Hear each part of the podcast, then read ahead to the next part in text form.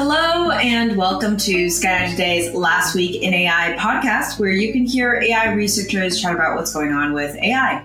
As usual, in this episode, we'll provide summaries and discussion of last week's most interesting AI news. You can also check out our Last Week in AI newsletter at lastweekin.ai for articles we didn't cover in this episode. I am one of your hosts, Dr. Sharon Zhou. And I am your second host, soon to be Dr. hopefully Andrei Kurenkov. And before we get going, we want to just shout out that this is the 100th edition of Last Week in AI. We made it to 100. Uh, it's we are here at 100. Yeah. Very exciting. Very exciting. If you look at the podcast episode count, we are at something like 140 because uh, we used to do uh, other kinds of episodes uh, like interviews and things. So we reached the 100th episode of a podcast a while back, but this is the 100th last week in AI edition of a podcast. So we've now covered 100 weeks of AI news over the last uh, two years and three months. We started this in March of 2020. So it's it's kind of crazy to think that we actually have continued to do this consistently for so long. I don't know if I would have predicted that. I'm very proud of us, and actually, I'm very proud of you, listeners, because you are the reason why we keep making these. Um, though I'll, I'll admit, it also is a ton of ton of fun uh, just to make them. And so glad that you can join us uh, in the fun and, and learning.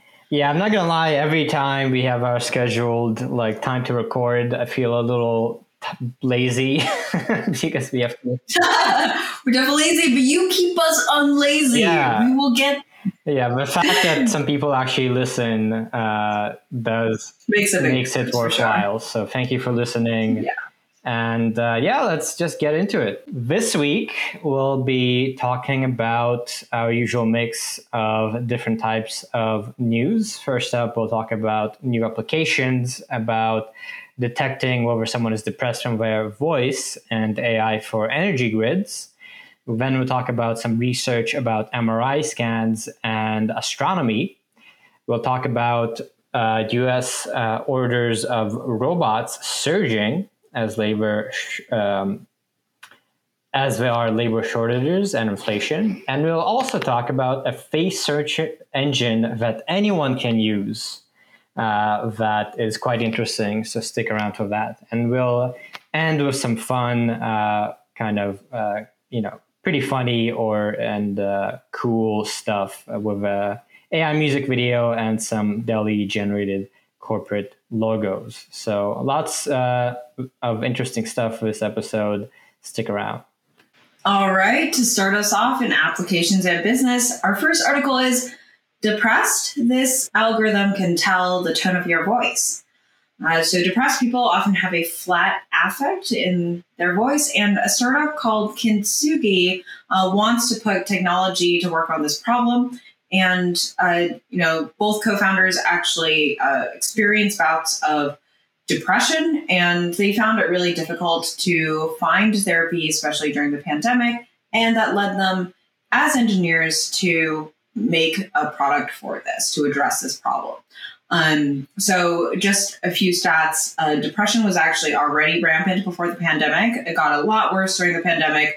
Um, but the WHO, WHO, um, World Health Organization, reports that 5% of adults worldwide suffer from clinical depression, and that's about 280 million people.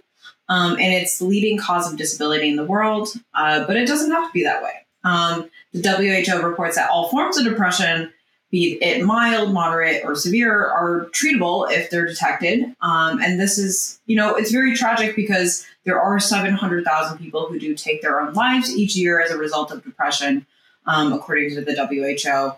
And um, among those problems is lack of treatment uh, from trained professionals to help diagnose it.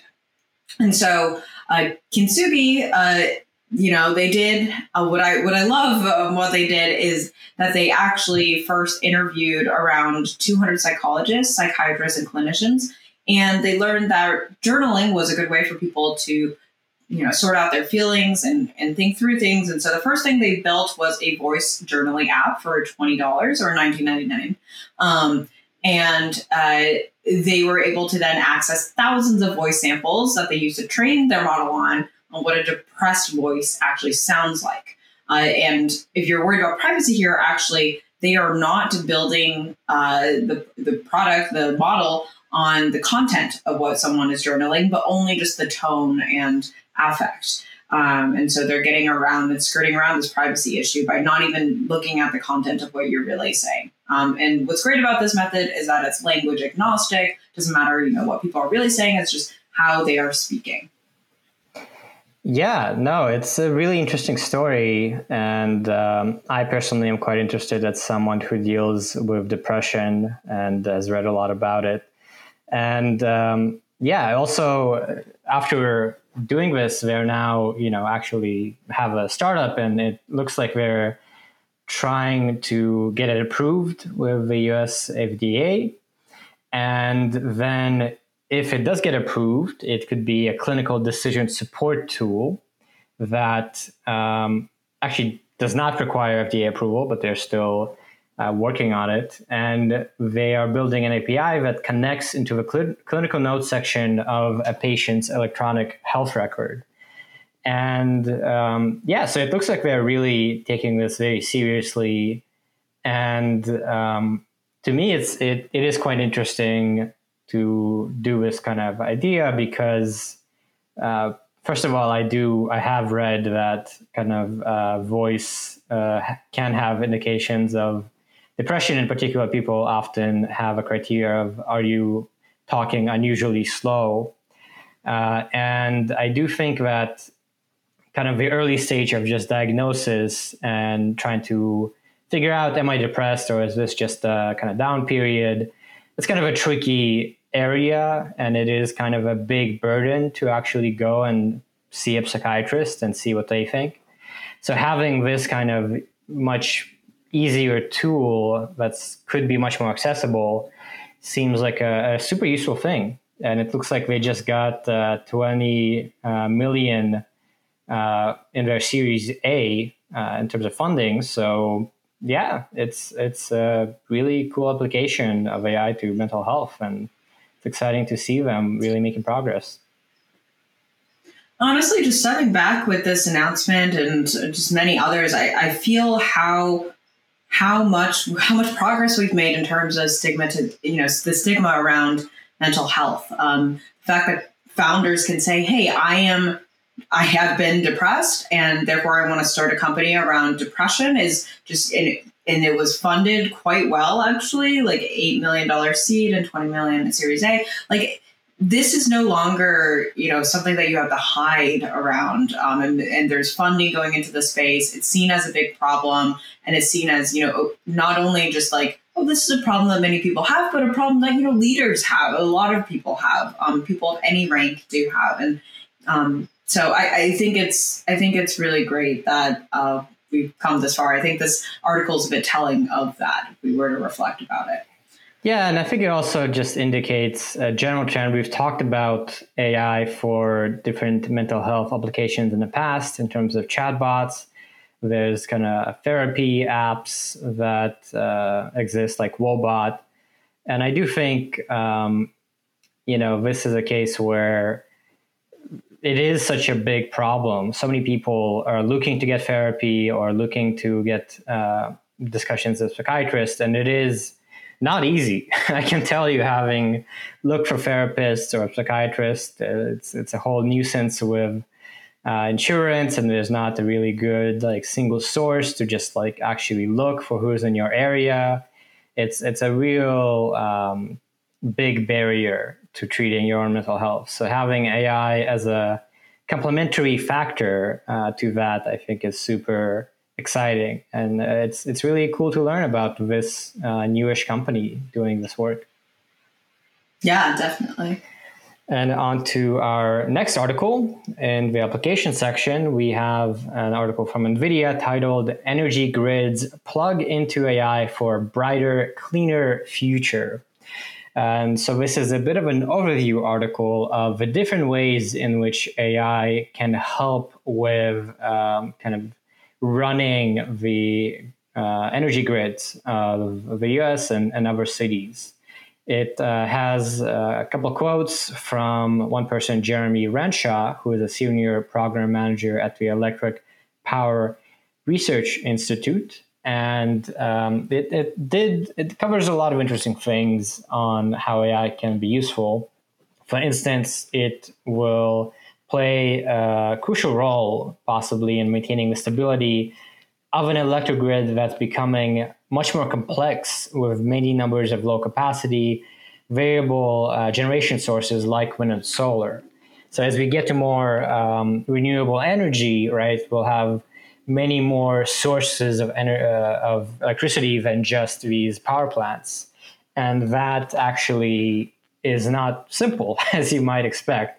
And there are grid operators uh, that need to take all of this into account to manage a whole grid. And as the system gets more complicated, it obviously will be much harder to keep track of.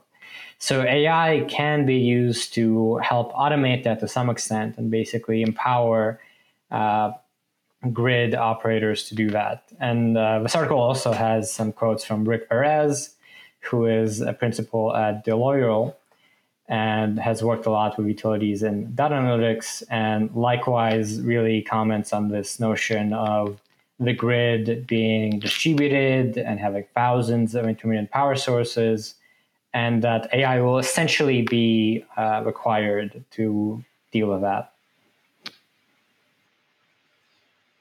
Yeah, I mean, this is super exciting. Uh, you know, one of the areas that I thought was super interesting in the article that the article touched on, uh, among many others, is um, that there's already work underway at power plants and substations, um, as well as on distribution lines. And the fact that a lot of the largest utilities in the US are actually taking their first steps of you know the first steps so that means a data engineering platform and also edge computing and thinking about that using real using um, real-time analysis and, and sensor arrays this is really exciting. This means that um, there are places where this is useful and one specific one was uh, using nvidia gpus or uh, to to do something much much faster. So in less than 30 minutes finding the best truck routes for responding to a storm. And before that took 36 hours on a CPU.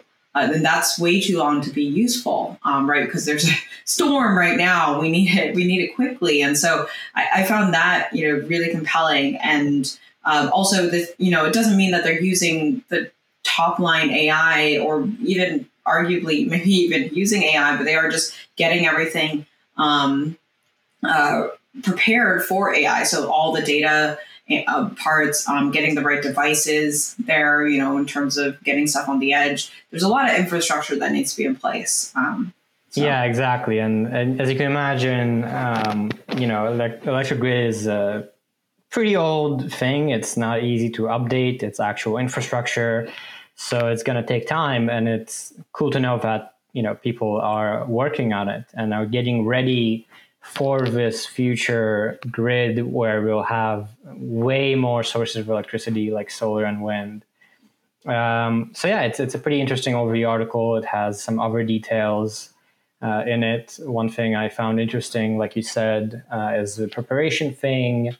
Uh, there's a database uh, of um, drones, images taken by drones of aging equipment, which is particularly relevant to California, where aging equipment can and has caused really, really terrible uh, fires um, that you know actually killed people. And so that's just one example where drones could help with maintenance of equipment and avoid um, you know really disastrous consequences. So uh, yeah, uh, it's it's really cool to see that work is underway to leverage AI, and it looks like Nvidia is part of this, uh, perhaps unsurprisingly, but still, it's it's great to see that there there are these efforts going on. Oh, NVIDIA definitely wants GPUs everywhere. Um, yeah. Um, and it's exciting to see them um, kind of really push for that change as well. Uh, with you know with with the AI people, so it's kind of cool to see that from you know the in- infrastructure perspective, um, from the compute perspective, and having that lead in some ways as well. Yep. Yeah. If they have an example of Deloitte having this NVIDIA DGX A100 system uh, which is a pretty nice uh, kind of uh, mini supercomputer, you could say. Uh, the DGXs are quite fun to use, I can tell you. It has a lot in there. And um, yeah, Deloitte has a center for AI computing with these kinds of things. And one example is them using it to uh, combine data and the state of the electric grid with local weather and then deal with uh, repair crews. So, yeah, really, really cool uh, to hear about this application, which again, I was not aware of uh, or wasn't really aware of. And on to our lightning round. Uh, our first article is Meet CodeBall, a deep learning based automated code reviewer that will help maintainers review GitHub pull requests. All right, we are getting there. This is almost to the future. So this is this article is about you know many GitHub code submissions require reviewers, so PRs will require reviewers, and um, uh, I've been a reviewer, obviously. You you've been to um, to review code, you know, give some comments for modifications, iterative process, um, and reviewing code takes a huge amount of time and a huge amount of effort. Um, and CodeBall here is trying to fill that void. Um, so it uses metadata from over a million PRs, a million pull requests, and thousands of different repos um, that, that are trained, uh, that are used to train CodeBall. And CodeBall extracts features for each PR using um, a certain kind of derivation technique they don't go into, but it constructs the bigger context in which the PR was filed.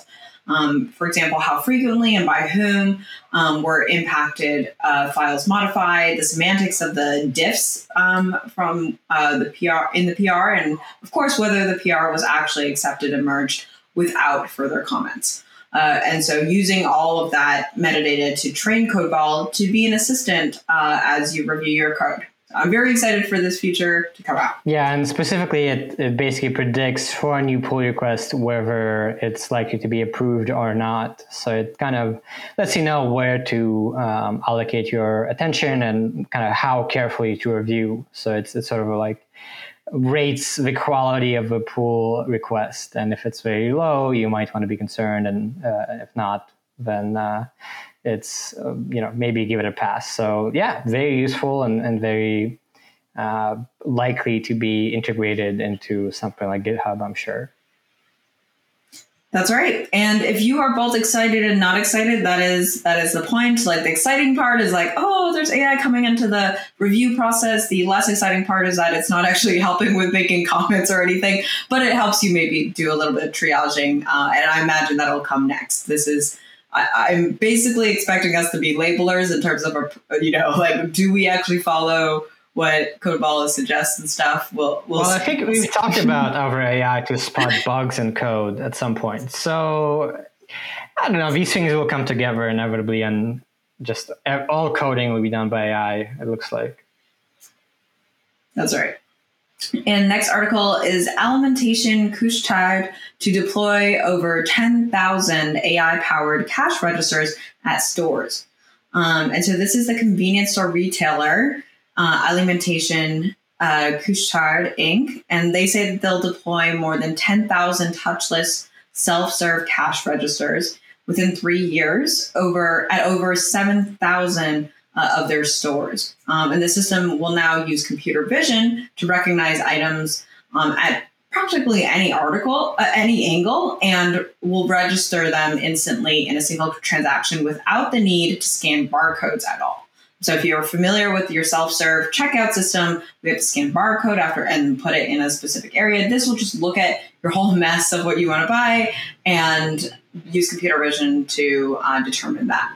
And then and then that's it. So uh, hopefully you'll be able to do everything very, very quickly. Um, they mentioned, you know, less than a second it'll take the camera to register everything. So yeah, speeding up processes is what AI is made for. it looks like. That's right. um, and then on to our other stories. Uh, we have machine learning shows that more reptile species may be at risk of extinction than previously thought. So there's a new tool that estimates extinction risk uh, for species that maybe are not prioritized enough for conservation. And um, it identifies the possible um, uh, extinction. Uh, it identifies species from this uh, red list of threatened species, which is published by International Union for Conservation of Nature. And as the uh, you know title says, it looks like even more reptile species are at risk. So it actually has helped to know where to prioritize. And our last article for the lighting section, we have how AI brought Val Kilmer's Iceman back into Top Gun Maverick. So in the new movie Top Gun Maverick, uh, Val Kilmer, who was in the original, uh, was in it for a brief kind of set of scenes and he can no longer speak due to a health condition, but he did have several lines that he spoke, and this was achieved uh, through uh, basically a synthesized AI voice done by a startup. We actually covered this story, I think, a few months ago about how um, worked with the startup Sonantic, and they developed basically an AI that mimicked his voice using a lot of old recordings of his. And he was really, uh, really praised a lot the technology that they created. So it's it's very cool to see how not only can he use it to, um, you know, use his speech, his voice, but now it enabled him to be in this movie and have a line. It's it's really interesting. I mean, uh, Top Gun has gotten and garnered a lot of praise recently. So, um, ex- excited to, I'm excited to see it. I haven't seen it yet.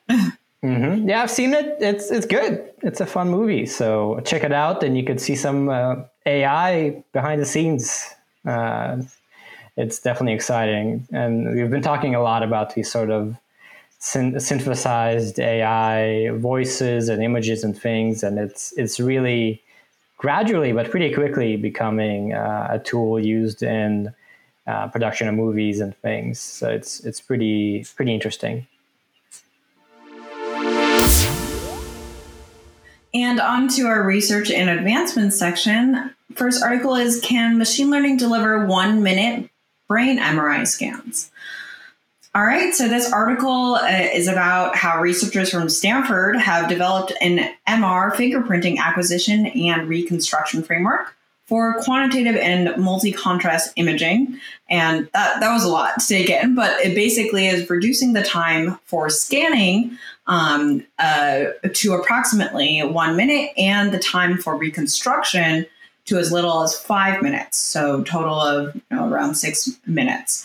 Um, you know, as little as that. Uh, and this is a, a, big deal because previously um, there were methods that, you know, could reduce either acquisition, you know, scanning times, or it could reduce the reconstruction time, um, but not both. It would mean longer for one, one or the other. But having both be very fast uh, means that we can have a turnaround time of, you know, understanding what's going on with the patient, maybe even booking another uh, this isn't covered in the article, but the, the implications are that we could then, you know, let's say we scanned you and we could immediately figure out what was wrong with you.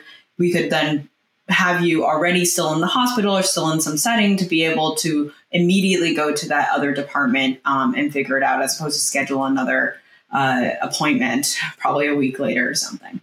Um, so, uh, specifically for this finger fingerprinting method, um, they trained the algorithm using data contributed from 14 healthy volunteers. And of the 14 subjects, 10 were used for training and two were used for validation, and then two were used to test the model.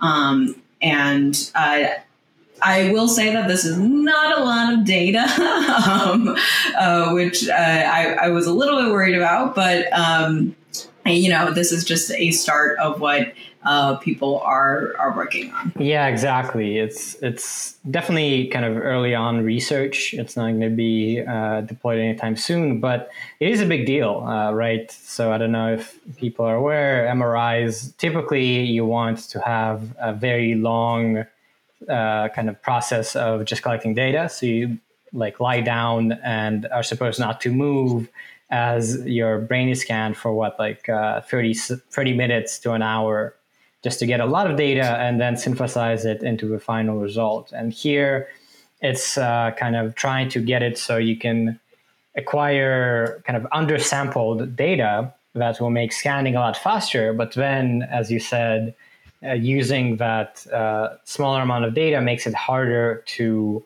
uh, encode the kind of final combined image quickly. So if you can do both, uh, it would be really exciting. And right now, um, the traditional techniques take uh, hours versus here this can take minutes.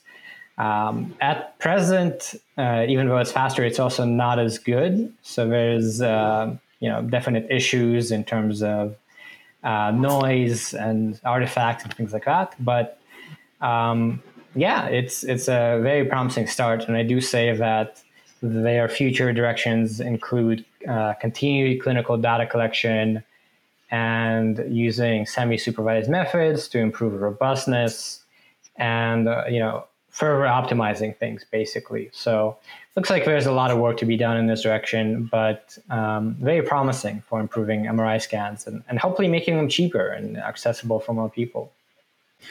Absolutely right. Um, i will say that uh, the reason why I also mentioned the data part again is that it was only on healthy people. Um, if we are going to do reconstruction and the model is only seeing healthy volunteers, that could actually be a, a big problem um, when it sees unhealthy volunteer, uh, unhealthy scans, right? So. Yeah, very true. And our next article here is called AI Models Insight Helps Astronomers Propose a New Theory for Observing Far Off Worlds. Uh, so, this is an article that provides an overview of a new paper titled A Ubiquitous Unifying. G- so, this article cover. Okay, this article provides an overview of this uh, new paper titled A Ubiquitous Unifying Degeneracy in Two Body Microlensing Systems. And don't worry, I also don't know what most of those words or phrases mean. Uh, but it's basically a paper, a research paper in astronomy. Astronomers at UC Berkeley uh, kind of were using machine learning to try and analyze a lot of data having to do with gra- gravitational microlensing events. And uh, using machine learning allowed them to actually um, make new discoveries and novel insights. So, to give you a brief overview, um, gravitational lensing is uh, one way of basically finding out about uh, new planets and uh, stellar objects when kind of things um, get in front of each other, more or less. Their light bends around something else, and you can uh, tell what this event happened, and then uh, from that infer that there are objects uh, in front of it or behind it, and discover new things.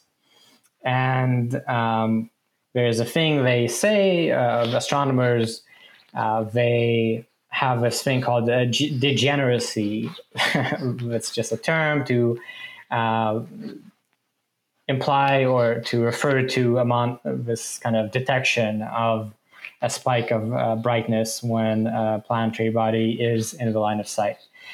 And um, not digging too much into the science, I don't know myself, but there's uh, it was thought that there are two type of degeneracies, two types of ways this can happen. But when this researcher tried to build a machine learning to predict if an event is one or the other, it turned out that a lot of them didn't fit into this categorization. And so by doing that, they looked into it a bit deeper and found out that it's actually not one of the other, not one of these types that has been uh, theorized and used so far, but there's actually a third type of degeneracy that they modeled.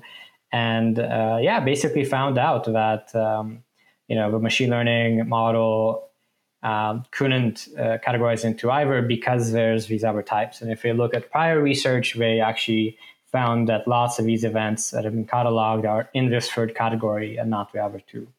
So, um, yeah, another example of AI being used in another subfield of science and kind of enabling um, discoveries of patterns in data that humans have not been able to discover by just observing a lot of data. And uh, clearly does speak to uh, overall trend of more scientists using AI as a tool uh, to do their work and not necessarily contributing to AI research per se.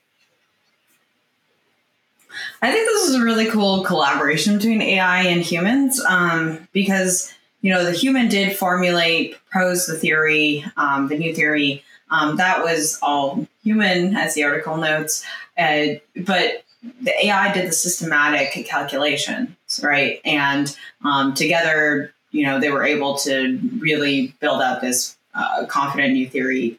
Uh, and and the article does note, you know, just like people had to learn to trust calculators and also then computers, um, we're now learning to trust some AI models um, to output an interesting truth uh, that is clear of preconceptions and assumptions. That, that's what the article says. I think there, you know, sometimes uh, there's a bit of that that are, you know, are preconceptions and assumptions and past data.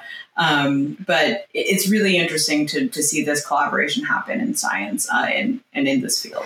Yeah, for sure. And uh, yeah, I think that's an interesting note of kind of a lot of science is about producing models, right? Equations that describe types of events and, uh, you know, that can be simulated to some extent. So there's a lot of simulation in climate and in astronomy and AI and machine learning are, are ways to build models and to do simulation and prediction. So it's it does seem very plausible that just like statistics or mathematics, calculus, etc., scientists will just have AI as part of their toolbox going forward, uh, which is uh, you know pretty exciting to see. Um, AI is not just for I don't know translation of um, languages or image recognition, but can really apply to all these uh, super varied fields, uh, which is uh, very cool.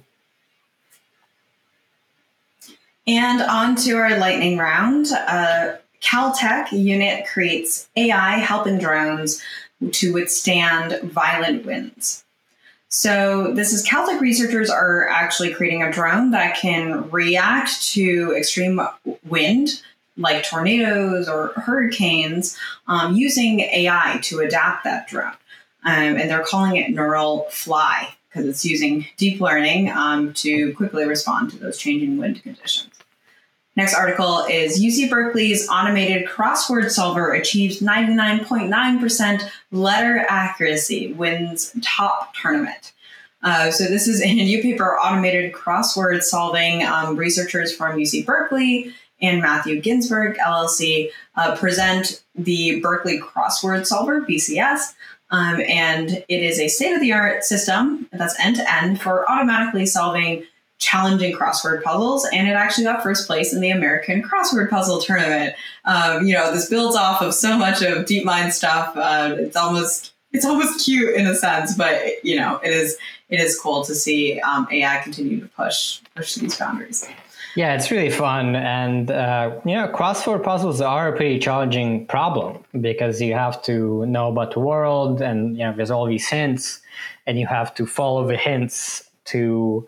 Um, it's a lot of trivia, but it's also a lot of sort of inference. So, and you also have to take into account the constraints of sort of the letter quantities. So it's it's pretty cool research, and quite successful. So you know, we first we solved Go, now we're solving crosswords apparently. and next we have 10.5 army. Next we have 10.5 million army contract to CMU Lab will expand use of AI in predictive maintenance.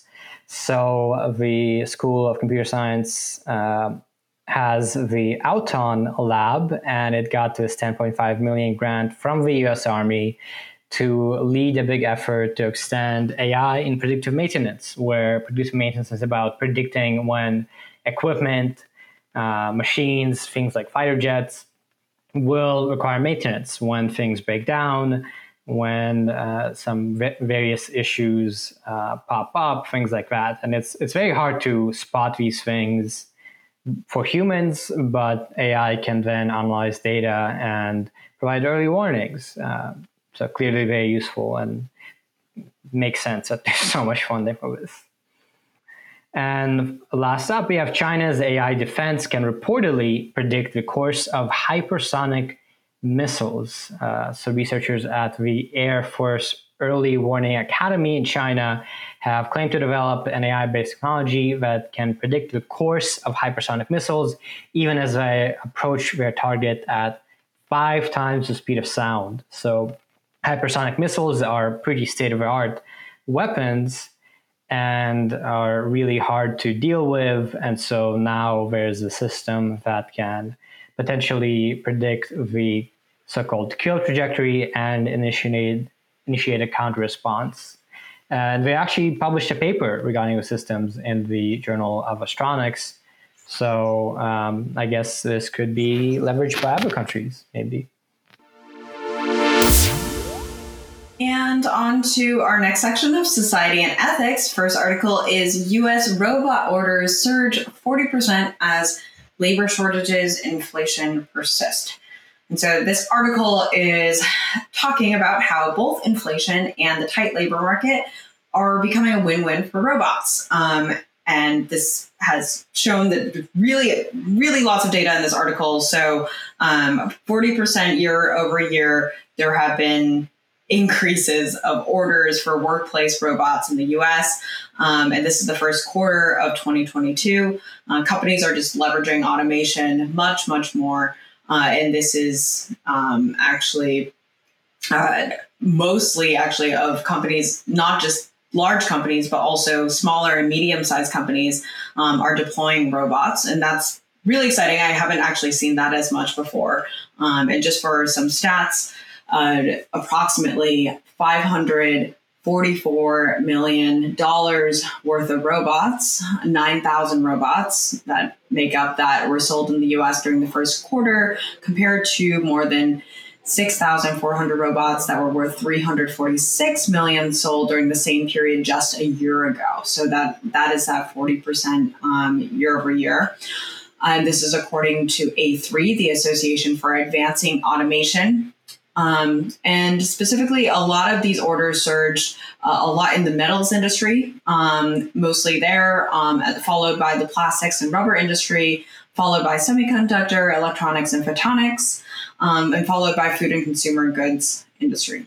Uh, and all right, so those are just the numbers of how how much robotics is really getting into the workplace, um, and automation is being bought everywhere uh, to account for the labor shortage. Uh, but at the same time, we are seeing you know inflation, and inflation um, means that it's uh, reduced workers' wage gains, um, and that is with a real average hourly earning falling 2.6% on an annual basis in April.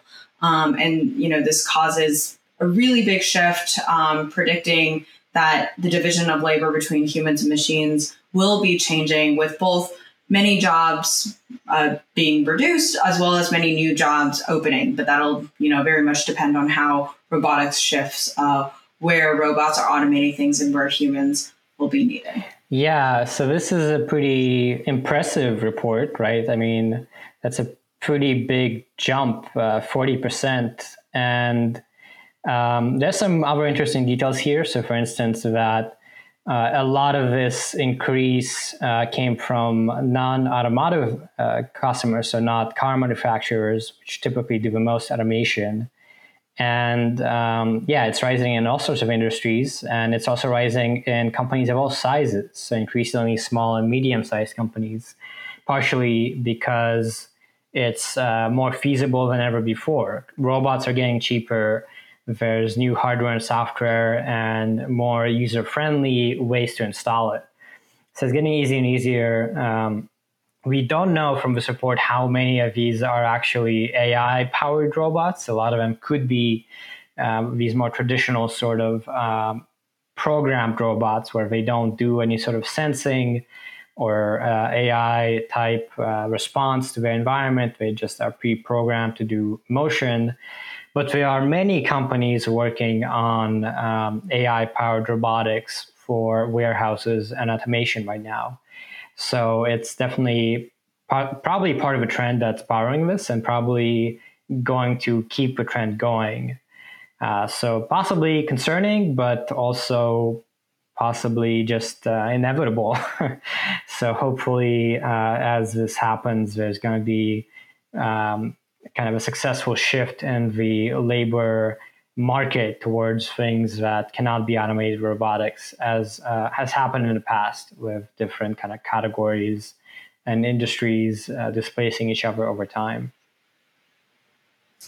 I think this was actually um, somewhat surprising in that people definitely thought, you know, robotics would come in during the pandemic, and it was kind of slow for robotics to come in because a lot of the companies weren't actually ready to, you know, deploy them at at scale, both from you know possible you know they weren't ready for that and also there were huge supply chain issues. Um, and the fact that we're seeing this growth not decline even though the pandemic is very much in um, in decline, uh, it, it's very interesting um, to see that this this trend did get kicked off in the pandemic, or at least it continues to rise. So excited to see where this goes. Yeah, definitely. I mean, it's it's worth noting that it's pretty non-trivial to cust- uh, to modify your manufacturing pipeline and add robotics in it.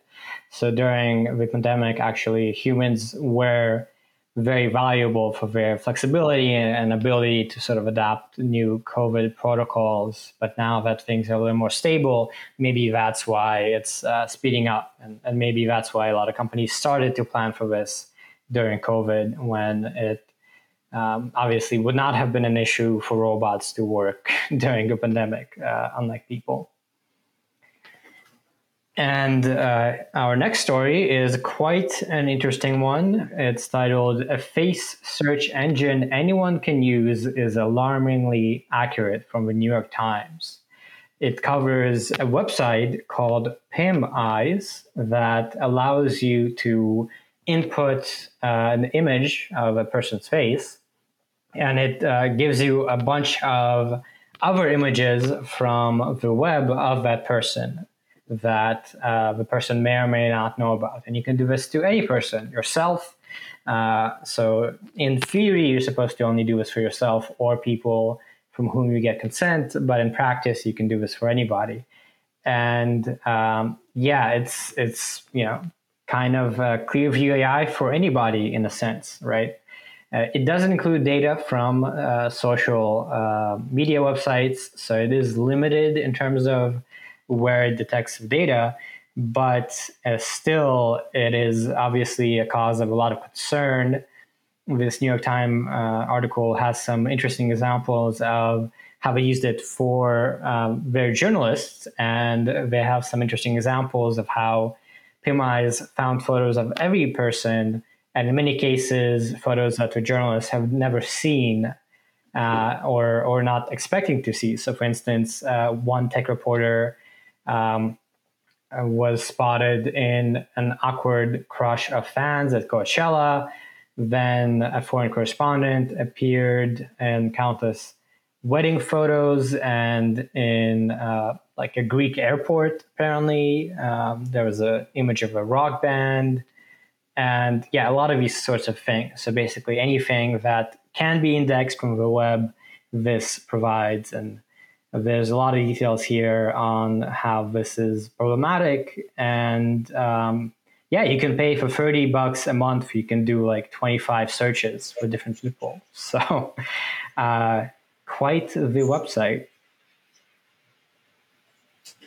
And surprise, surprise, there is actually a, an unpaid version you can play with. Uh, so we actually uploaded pictures of ourselves to see how well it could do. Um, and for mine, um, you know, in the beginning, it was definitely me, and I actually tried two different photos that look quite different. One of, of me in the Zoom call, and one of a typical profile pic. Uh, it got me both times. So, um, and, and it found a lot of the pictures of me on the internet, um, probably all of them, I actually don't know, um, but none of them were super surprising of myself. Uh, but then, you know, as you keep scrolling down, then you get pictures of other people. um, and it's funny because actually, one distinct difference I noticed was between the two images I uploaded. When I got photos of other people, one of them, you know, started pulling pictures of people who looked, you know, relatively, you know, who were adults and older, and the other uh, the other one actually probably thought I was like 10 years old or something because kids looked like me. Uh, I'm not sure. It, when I look at that photo of me, I don't think that I look like I'm 10. So that's interesting. Um, maybe there's some like age classification going on. Uh, I don't, I don't know. Yeah. what about yours? It's pretty weird. Yeah. I, I have a similar kind of uh, experience where I put up a fairly, you know, uh, good quality image of myself in a forest, uh, with a forest background. I was wearing glasses and had a bit of a scruffy neck. And it did pull up as a top images, so it presents you a kind of ranked feed. It presented a lot of images of myself that I knew were around, uh, so I wasn't surprised. A lot of the stuff that I use as my profile images. There were a couple images that I didn't know were posted anywhere. Um, Cool. A couple of them, yeah. N- nothing too uh, racy. Like there was a graduation photo and some, I don't know, random photo of me um, taken elsewhere. But it was not that many. It was maybe like 10 photos. A lot of them were replicas of each other. And after that, there were dozens and dozens of photos of other random white guys with glasses and scruffy necks. uh, many of them did not look very similar, uh, but had kind of generally the same vibe. So, um, yeah, it's it it does work, and it does show you these results. And um, obviously, you know, for our case, it wasn't necessarily harmful, and no, data we don't want people to see has surfaced. But um, the article does have some pretty negative uh, kind of aspects it covers. So, for instance, uh, it has an example uh, user uh, who is a tech executive who apparently says he uses PimEyes regularly to identify people who harass him on Twitter to use their real photos uh, to get their names when it's not displayed.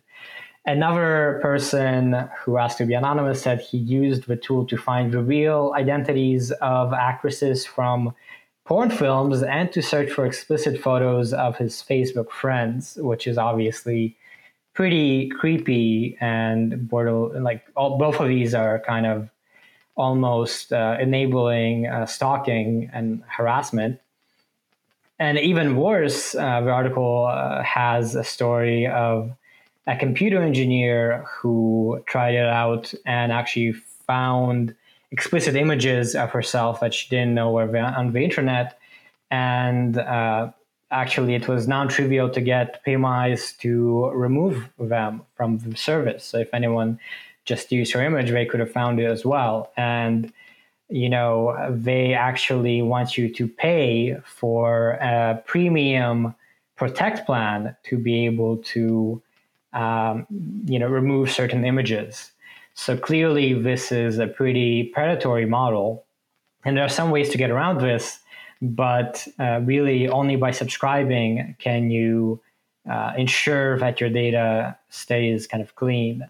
So a lot of red flags with this company and the article goes into its owner and some counter arguments and things like that. But um, yeah, really surprising that I guess I haven't heard of this before and um, pretty obvious that this is a source of controversy and, and probably not a thing we want to exist in this form just another kind of demonstration that maybe regulation is necessary. That's right. That's right. And specifically, it also mentions that for women, um, the incorrect photos, you know, were came from porn sites. Uh, and I can affirm that if you scroll far enough, it will find random photos of Asian women on porn sites for mine. So that's not great. Um. Yeah, and uh, it's it's kind of ambiguous in terms of regulation because they don't store anything. They just index the web and search for similarity between photos. It's kind of like Google image search, but for faces. So it's not clear if they can be fined the same way as Clearview AI, who builds uh, their own database that they scraped from social media but um, yeah, we'll have to see. I'm, I'm, I'm pretty sure we'll be hearing more about this as we have been hearing a lot about Clearview AI over the years. And on to our lightning round. Google bans deepfake generating AI from Colab. So our Colab is um, a collaborative kind of hosted Python notebook by Google, uh, where you can run um, their GPU or TPU in the back. Uh, and recently, they found a few organizations. Um, uh, or found, a few organizations found that Google will actually no longer allow deepfake generating AI on Colab.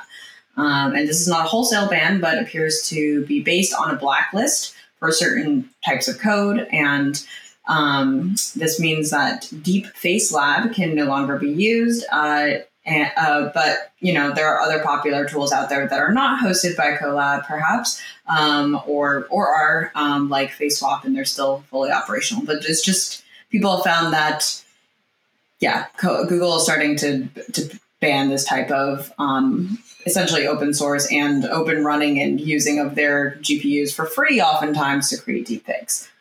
And the next article is Seoul to create disaster response platform using AI.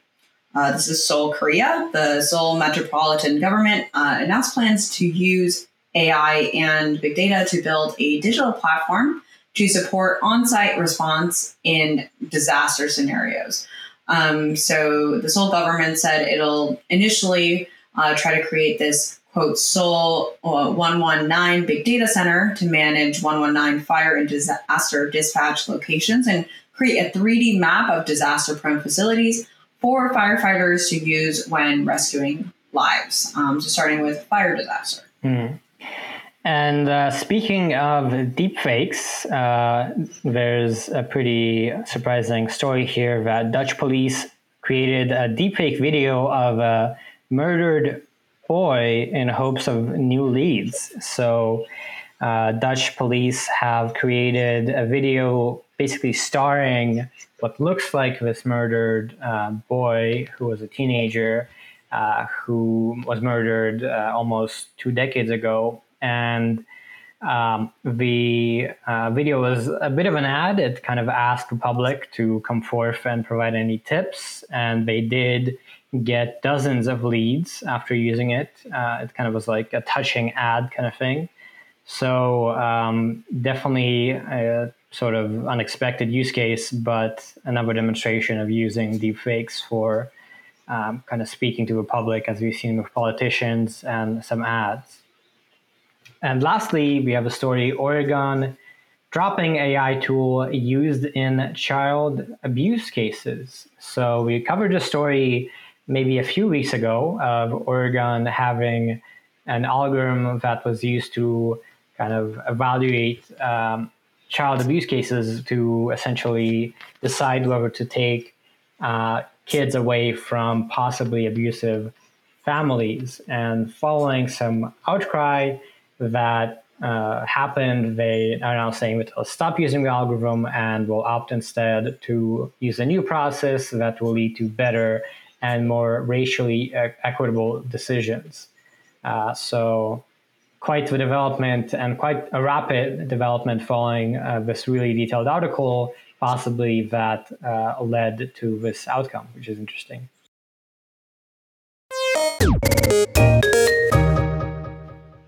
And on to our last section fun and neat uh, AI versus corporate logos.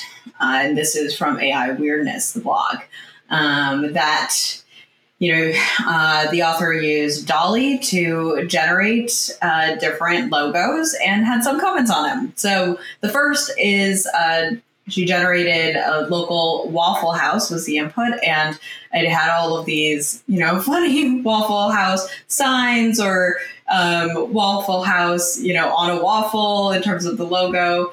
Um, uh, or she generated Pizza Hut. Um, and uh, one thing that was consistently wrong from DALL-E is, and this is not surprising, it's spelling. Spelling is not DALL-E's um, strongest point, uh, but it does get at the gist of of these words. And so, you know, there's there's definitely a little bit of uh, the actual logo in there, perhaps in the training set, but there's also you know a breakdown of of these words. So a hut is shown for Pizza Hut, which I know is already in the logo.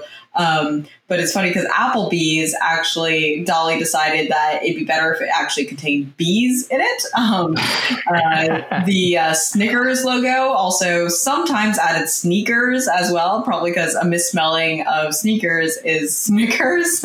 um, and that would, that, in, that, uh, that was somehow embedded uh, in the model there, which, you know, we've seen um, is probably be true across large amounts of data. Um, and uh, it also decided that the Burger King logo definitely needs a crown on the burger. Um, so it's pretty funny.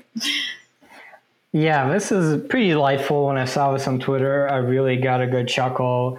Uh, as you said, we've already we already know that DALL-E has this property. Whenever it generates text, it generates plausible looking uh, gibberish uh, pretty much always, and it's kind of particularly funny in these cases because it generates very plausible looking logos and signs that actually match the style and overall character of the real logos. If you look at Waffle House, you know, it has the right color scheme, Pizza Hut, right color scheme. But then the spelling can often be pretty hilarious. I especially liked the ones that it generated for uh, Dunkin' Donuts. It has things like, uh, it has like Donk Dinnick, don't Duns, uh, Don uh, Donkins Dukin, Donium Donus. It's just like everything that is not even close, but is kind of like looks similar. And for Waffle House, it has things like Waffle Hose, uh, Waffle Wool, Waffle Waffy, really kind of pretty amusing, you know, misspellings, uh, sort of like almost babyish gibberish that uh, is very um, kind of amusing, juxtaposed with these very realistic depictions of their logos and things like that. So, another really fun uh, blog post from AI Weirdness on the sort of silly and funny things that AI can do. Do you have any favorites from uh, all these AI generated images in terms of the most amusing ones, Sharon? I really like the Snickers one because I feel like the other ones I I kind of know because I played with DALL-E and I I may have done some uh, one or two similar uh, types of queries, but for Snickers and adding sneakers in just made me really laugh. um, because, uh, yeah, that misspelling, it should be able to, it does handle that and it does take that into account. It's just funny to see it this way because usually it's me misspelling it and then it figuring out what I actually meant. But in this case, it did it the opposite way of like, oh, I know this wasn't a misspelling, but you thought it was a misspelling. And, and here we are. Yeah. Mm. Yeah, yeah. I didn't know about the Applebee's one, and that is also pretty amusing. Of literally adding bees uh, to the apple. um, yeah, and the sneakers one, as you said, is is quite amusing. There are a lot of like maybe more than half of them have some form of sneaker. So right, but it also gets the right sort of look, uh, roughly, of the candy bar in some cases. So it's it's interesting. And on to our last story, which actually isn't an article, it's a YouTube video, which we do sometimes. And this YouTube video is titled, I asked AI to make a music video. The results are trippy. So you basically know what the uh, video is from the title. It's a music video generated by AI. And just to give a bit of description, it's likewise made by something like uh, DALL-E, not exactly that model, but something similar. And it is this, uh, yeah, pretty trippy sort of um, floating um, depiction of AI looking images that sort of get filled in as you go, roughly uh, related to the lyrics. And it's very colorful uh, a lot of sort of uh, skies and um, kind of nature and, and very multicolored. So uh, definitely a fun video to watch, and it already has um, more than a million views. So I guess a lot of people are into it. Oh, and we've seen something like this before, and this one is specifically it's using a diffusion model, um, and yeah, it seems it's it's pretty cool. Uh, and uh, it, unlike the, you know, what we were just talking about, DALL-E, um, this specific model actually can produce text properly. So you will see in it um, lyrics being shown uh, visually, and so uh, you know it's not it's not like every model has trouble with text. Um, so just know that. Yeah, yeah, and it's it's a fun song. You know, I actually enjoyed this music video. It's quite pleasant. I will say we did cover another AI generated music video a few months back, I think, That's or right. maybe yeah, and uh, that was a really interesting story of uh, the musician's partner made it for them, and I do think in that case. Um, the lyrics were maybe less abstract, and so here it's really not too clear how the lyrics relate to what is being shown to me at least and i think i um, it, and it was very different in terms of how it was generated and the appearance from that prior music video to this one. So it's an interesting comparison and um, to be clear here it wasn't just ai there was uh, quite a bit of manual work uh, in terms of animation and things like that. But uh, still yeah really neat music video and uh, another example of using AI for music videos, which may become kind of common in the future, it looks like. More and more a thing. I think, you know, what would be necessary for me to make a music video? It would be like just text to the entire music video. That help. So, well, wait a couple years I, and I we'll be there. I'm just here waiting. You know, I am I'm waiting. There's going to be a paper of this. There's going to be a paper, uh, music song to music video, and it's. I'm I'm sure this is going to be published soon if it hasn't been yet. Like give it a year or two, and we'll have a paper and an open source model that does this. Yes, very excited for that moment. Until then, I will listen to other people's great work. indeed, indeed. And with that, we are done with our 100th edition of Last Week in AI. Woo-hoo! Exciting! Uh, let's let's hope we keep going uh, for you know years to come. Thank you so much for listening to this week's episode. As we keep saying, you can find all these articles and more at lastweekin.ai. As always, we'd appreciate if you submit a review or even just tweet at us or email us, whatever. Just any sort of, uh, you know, uh, kind of uh, message from re- listeners is really fun because it's it's a weird experience to record and you know hear yourself speaking for half an hour every week, uh, and it's it's really fun when you realize that people do listen. And we just so, want to know you exist. Exist. We really do. yeah. So feel free to do that. But, uh, you know, even if you don't, thanks for listening and be sure to keep tuning in. That's right. Woo! Yeah.